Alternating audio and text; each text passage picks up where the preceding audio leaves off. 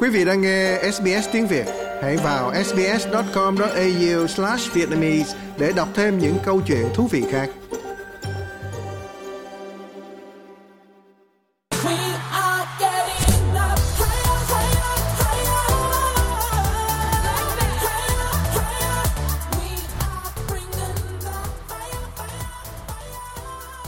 Đó là năm 2019 khi Sydney giành được quyền tổ chức World Pride, một lễ hội toàn cầu thể hiện văn hóa LGBTIQ+ và thúc đẩy bình đẳng. Hơn nửa triệu người dự trụ sẽ tham gia vào hàng trăm sự kiện khi thành phố chào đón các cá nhân từ mọi thành phần. Trong đó, ông Amber Cruisers thuộc ban tổ chức sự kiện Sydney Gay and Lesbian Mardi Gras nói rằng, việc tổ chức cuộc diễn hành nổi tiếng trở lại vào ngày 25 tháng 2 tại đường Oxford đánh dấu sự trở lại về mặt tinh thần của nó. Đây sẽ là lễ kỷ niệm 45 năm cuộc diễn hành Mardi Gras, một cảnh tượng rực rỡ, thắp sáng màn đêm bằng mọi màu sắc khi những người tham gia rảo bước trên đường phố và khuyến khích mọi người khác hòa nhập.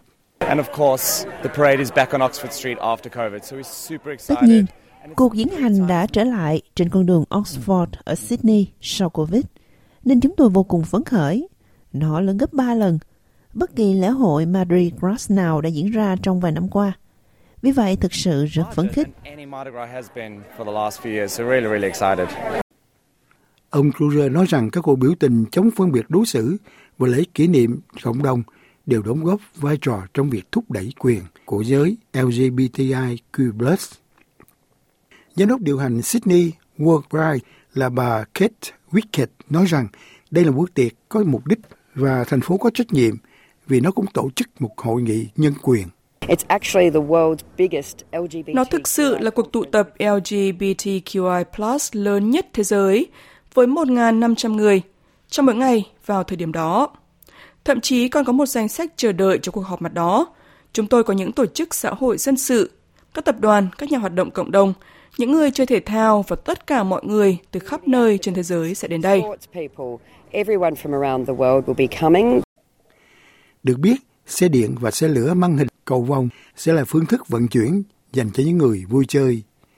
Ông Ben Franklin thuộc ngành nghệ thuật và du lịch nói với buổi ra mắt rằng đội ngũ đằng sau sự kiện này đã thể hiện sự cam kết, niềm đam mê và sự sáng tạo.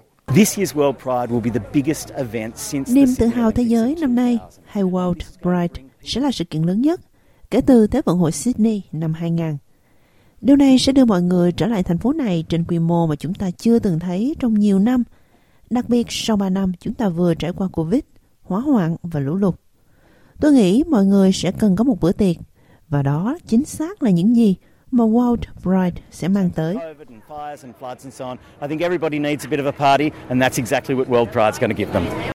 Được biết, sự kiện nói trên kéo dài 17 ngày, sẽ kết thúc vào tháng tới với cuộc diễn hành mang tính cách lịch sử trên cầu cảng Sydney vào ngày 5 tháng 3.